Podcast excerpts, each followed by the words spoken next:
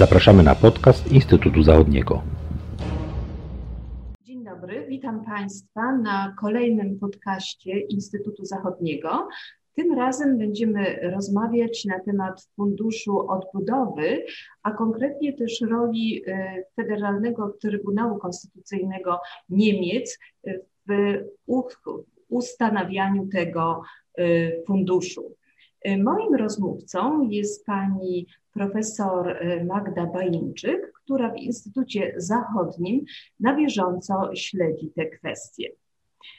Fundusz Odbudowy został powołany w 2020 roku w odpowiedzi na e, wyzwania związane z, z pandemią koronawirusa. I powołując ten nowy instrument, wprowadzono cały szereg e, nowych regulacji, które, są, e, które do tej pory nie były przewidziane w traktatach e, europejskich. Przede wszystkim dotyczy to możliwości przez Komisję zaciągania długów, za które będą ręczyły państwa członkowskie. Fundusz ten musi być ratyfikowany we wszystkich państwach członkowskich i to również miało miejsce w Niemczech w marcu. Bundestag i Bundesrat pozytywnie wypowiedziały się za tym funduszem. Ale tutaj wkroczył Trybunał Konstytucyjny Niemiec i teraz mam pytanie y, do y, pani profesor. Dlaczego? Jaka tutaj była rola tego Trybunału? Dzień dobry Państwu. Ja chciałam podkreślić, e, że właściwie tutaj e, mamy do czynienia z dwoma poziomami, bo po pierwsze e, chciałam zwrócić uwagę, że w ogóle rozmawiamy o Federalnym Trybunale Konstytucyjnym, o Trybunale Konstytucyjnym jako podmiocie kształtującym warunki członkostwa państwa w Unii Europejskiej. Ale dlaczego nie rozmawiamy o Trybunale włoskim, y, hiszpańskim czy nawet polskim? E, dlatego, że po pierwsze, Republika Federalna Niemiec odgrywa kluczową rolę w kształtowaniu w ogóle polityki europejskiej, to po pierwsze, a po drugie, Federalny Trybunał Konstytucyjny w ciągu ostatnich 50 lat wywalczył sobie właśnie rolę podmiotu kształtującego warunki członkostwa mm, Niemiec w Unii Europejskiej. Czyni to od lat 70. bardzo aktywnie posługuje się przy tym konstrukcją tożsamości y, konstytucyjnej, ochrony tożsamości konstytucyjnej Niemiec. I y, to działanie jest możliwe między innymi dlatego, że konstytucja niemiecka przewiduje możliwość wnoszenia skarg konstytucyjnych przez y, osoby fizyczne na akty władzy publicznej. Tutaj ta skarga konstytucyjna jest ukształtowana o wiele szerzej niż w prawie polskim. I mamy w Niemczech do czynienia z taką sytuacją, że polityka europejska jest przedmiotem ponadpartyjnego konsensusu. Tutaj pani e, dyrektor wspomniała o przyjęciu przez Bundestag i Bundesrat e, ustawy wyrażającej zgodę na instrument odbudowy, ale trzeba podkreślić, że ta ustawa była przyjęta, przyjęta większością kwalifikowaną w Bundestagu i jednomyślnie w Bundesracie. I właściwie nie doszło tutaj do żadnych kontrowersji podobnych y, do tych kontrowersji, które mają e, miejsce w Polsce. Natomiast nie oznacza to, że instrument odbudowy e, jest akceptowany e, przez całą opinię publiczną w Niemczech. I teraz ta skarga konstytucyjna jest takim pewnego rodzaju wentylem bezpieczeństwa, które poz, pozwala na przeprowadzenie quasi debaty o najważniejszych aktach dotyczących integracji europejskiej w Niemczech, ale debaty, która jest prowadzona e, nie e, pomiędzy partiami politycznymi, nie debaty nawet o charakterze jakiejś medialnej, prasowej, tylko debaty, która jest prowadzona przed Trybunałem. I to budzi pewnego rodzaju wątpliwości.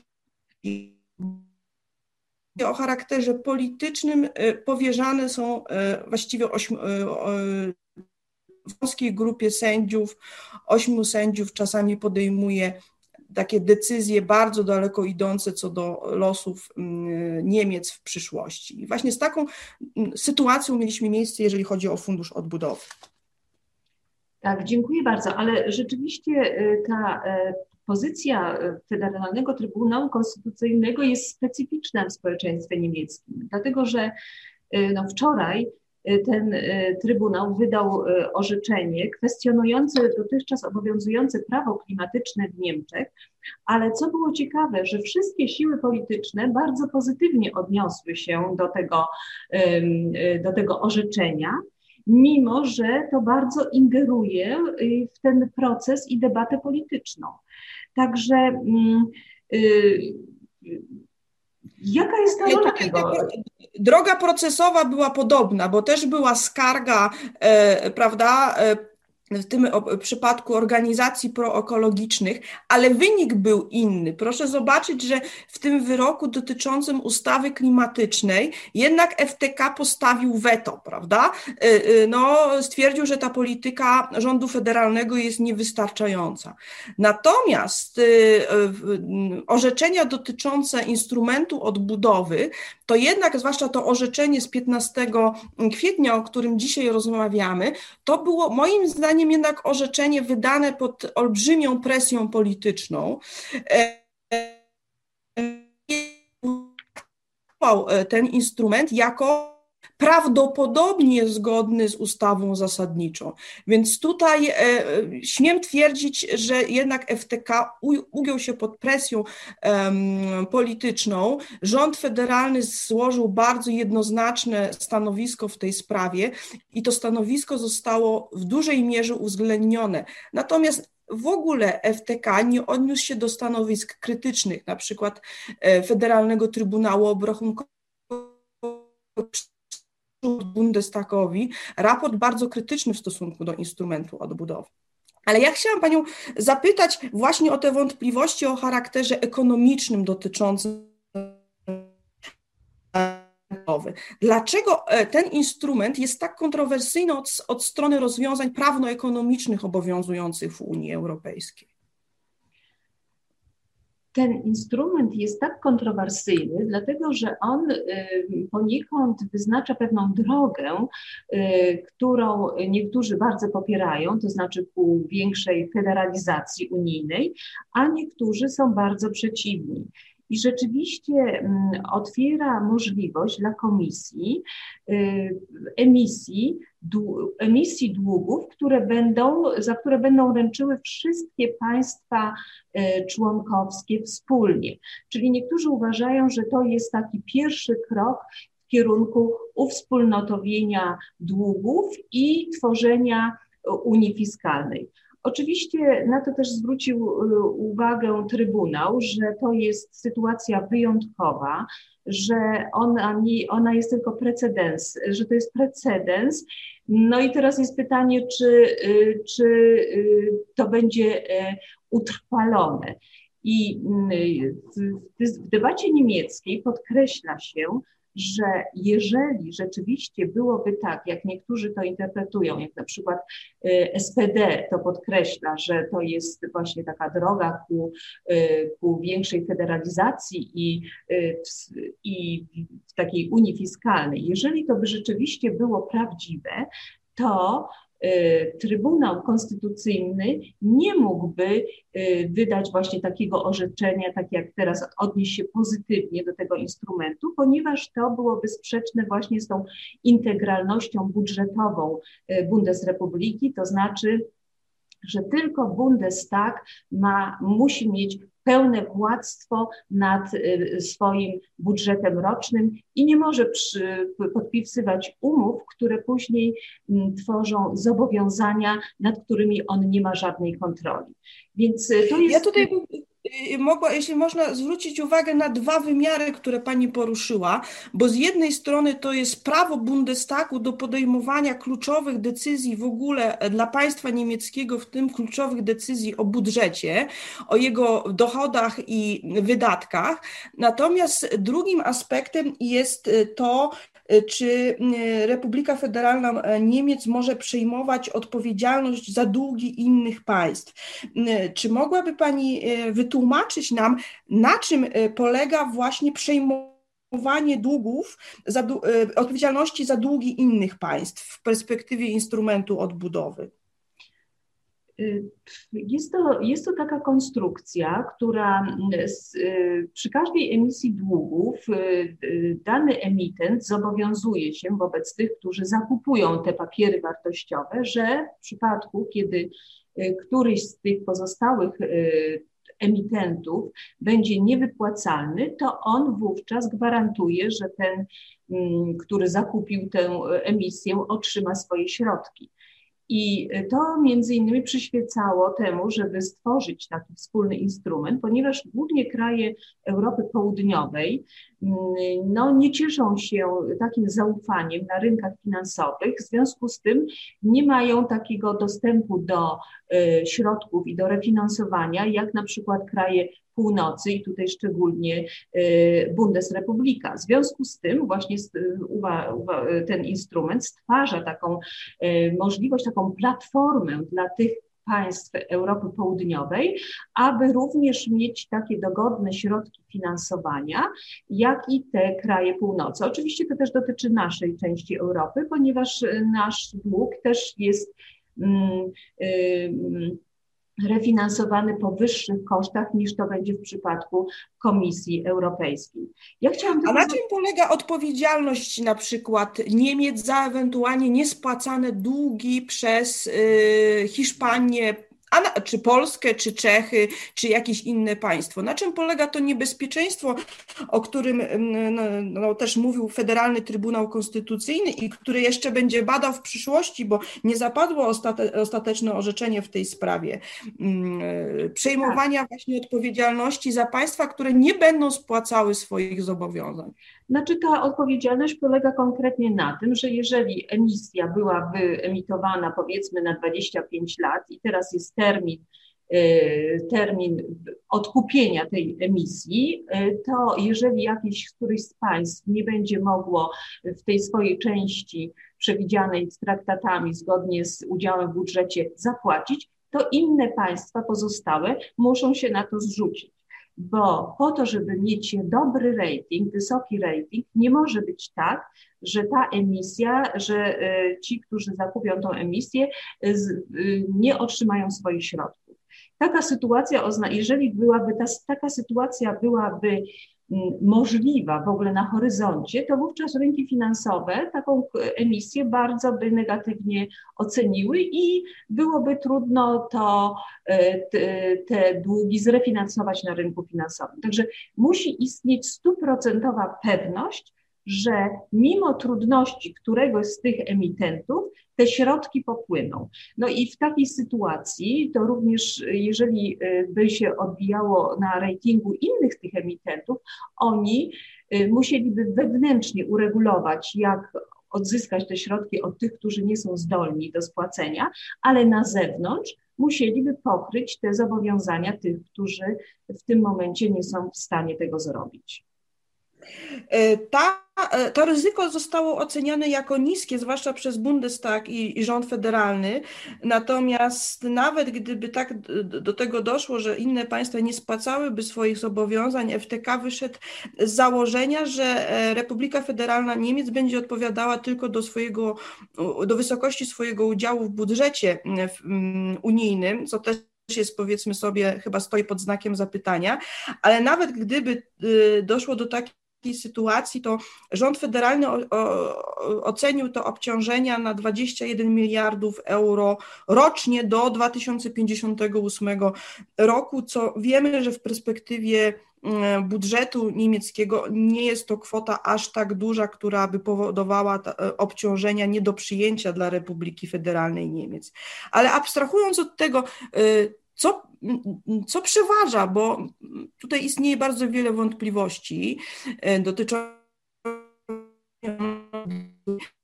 e, co przeważa e, w argumentacji za tym instrumentem, abstrahując od opinii Federalnego Trybunału Konstytucyjnego?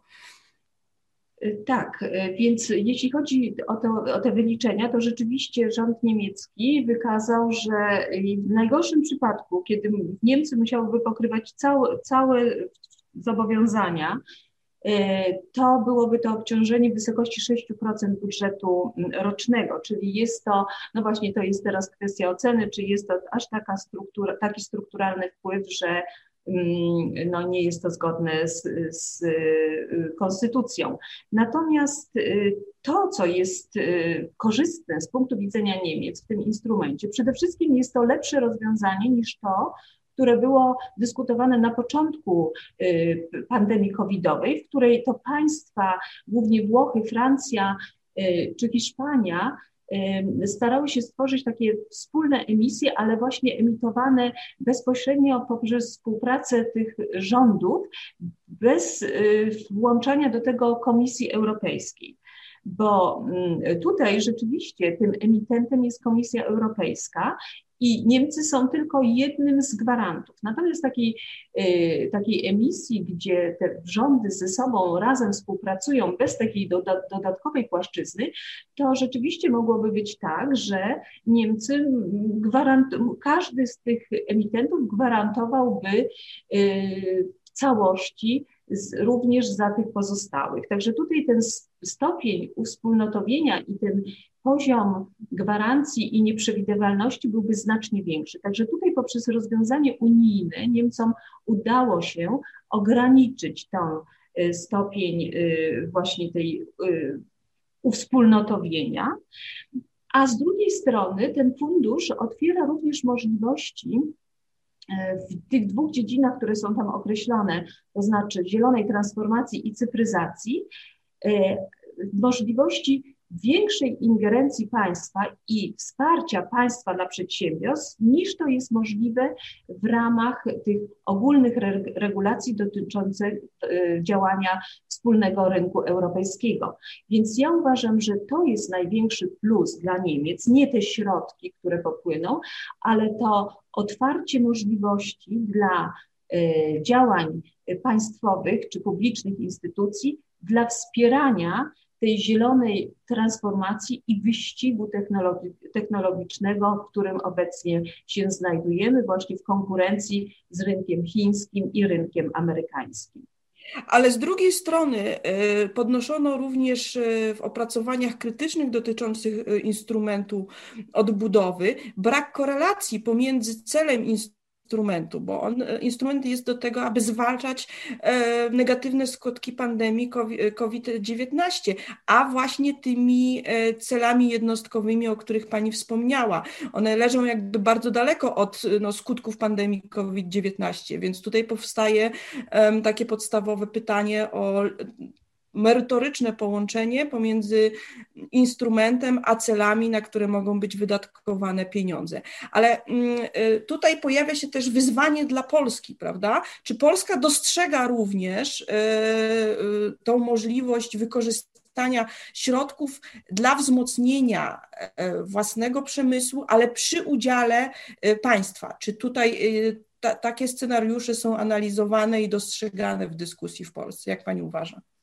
Tak, ja myślę, że te, że te programy, które są teraz opracowywane i dyskutowane, które też zresztą mamy się z nim zapoznać w maju, Nowy Ład, one przewidują bardzo taką aktywną rolę y, państwa czy przedsiębiorstw, których państwo ma swoje udziały, właśnie w, programowa- w, w, w przeprowadzaniu tych zmian technologicznych i dostosowywaniu oferty naszych produktów do tych nowych potrzeb związanych z zieloną transformacją. Dlatego, że tutaj rzeczywiście otwierają się bardzo duże y, szanse dla naszych producentów, dla naszych usługodawców.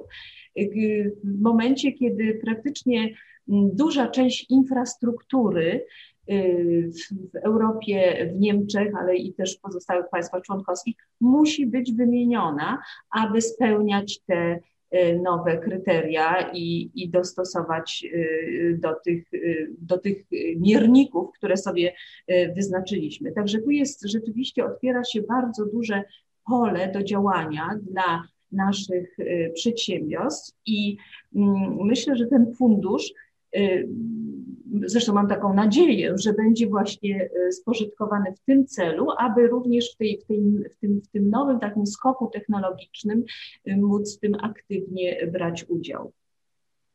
Ale znowu wszystko rozbija się chyba o jakość działania państwa, prawda? Bo trochę odchodząc od reguł rynku wewnętrznego, takich, które wykluczają no, rolę państwa aktywną w kształtowaniu relacji ekonomicznych, odchodzimy od takiego klasycznego ujęcia, które leżało u podstaw y, przepisów traktatowych tworzonych w 1958 roku. Przyznajemy większą rolę e, państwu, no ale to państwo musi być e, sprawne. I tutaj znowu pytanie o konkurencyjność państw między sobą. Wiemy, że państwo niemieckie zawsze uchodziło za bardzo sprawne. E, czy inne państwa sprostają tym wyzwaniom, czy będą znowu w tak zwanym ogonie? No właśnie, ale ja chciałam tutaj zauważyć, że jednak ta pandemia zweryfikowała niektóre opinie o różnych państwach, dlatego że się jednak okazało, i to jest jednym z takich powiedzmy szoków covidowych dla samych Niemców, że to ich państwo nie jest aż tak dobrze zorganizowane i jest cały szereg y, opóźnień i zaległości, zwłaszcza właśnie związanych z cyfryzacją i to tej sfery y, publicznej. Natomiast inne państwa mm, okazały się bardziej sprawniejsze tutaj. Ale rzeczywiście ma Pani rację, że różnica w, pozycji zarówno przedsiębiorstw, jak i y, obywateli, czy właśnie ten stan zdrowotny, to, dużo, to jest niejako pochodną tego, y, jak dobrze i sprawnie zorganizowane są instytucje publiczne, które mm, do tej pory były uważane za coś dodatkowego, coś, coś co można stworzyć, jeżeli się jest już bogatym i, i, i już się wszystko y, y, uzyskało. Natomiast y, teraz się okazuje, że to te funkcjonowanie właśnie tych instytucji jest decydujące w tym, czy dane, jak sobie dana gospodarka rodzi, radzi w takich y, sytuacjach no, ekstremalnych, jakimi y, jest y, pandemia. Czy możemy wobec tego podsumować, że instrument odbudowy jest z jednej strony instrumentem dalszego zacieśniania integracji, nawet pod hasłem federalizacji Unii Europejskiej, ale z drugiej strony ten sam instrument odbudowy może paradoksalnie służyć do wzmocnienia państwa jako takiego. Tak, znaczy ja nie do końca bym może tak powiedziała. Ten instrument odbudowy może być takim pierwszym krokiem do federalizacji, ale na razie y, wszyscy y, decydenci podkreślają, że to jest tylko wyjątek, ale my wiemy, że no, wyjątek może się też stać regułą. Ale z tym drugim punktem to bym y, zgodziła się z Panią, oczywiście w zależności od tego, jak dane państwa to wykorzystają, ale niewątpliwie dobrze wykorzystany fundusz odbudowy może wzmocnić właśnie funkcjonowanie tej, tego poziomu narodowego i tego, mm, tej współpracy między przedsiębiorstwami a instytucjami y, publicznymi w państwach członkowskich. Nie wiem, myślę, że wyczerpałyśmy ten temat, chociaż na pewno będziemy jeszcze do tego powracać, ponieważ to są dopiero pierwsze y, kroki z tym funduszem odbudowy, ale dzisiaj bardzo chciałabym Państwu podziękować za uwagę, też podziękować pani profesor Magdzie Bańczyk. Y, mam nadzieję, że y, niedługo może pojawi się też biuletyn y, na naszych stronach, który, który Państwo mogą też sięgnąć, żeby zasięgnąć wiedzy na ten temat. I oczywiście zapraszam Państwa na kolejne odcinki z serii podcasty Instytutu Zachodniego. Dziękuję bardzo i do widzenia. Do widzenia Państwu.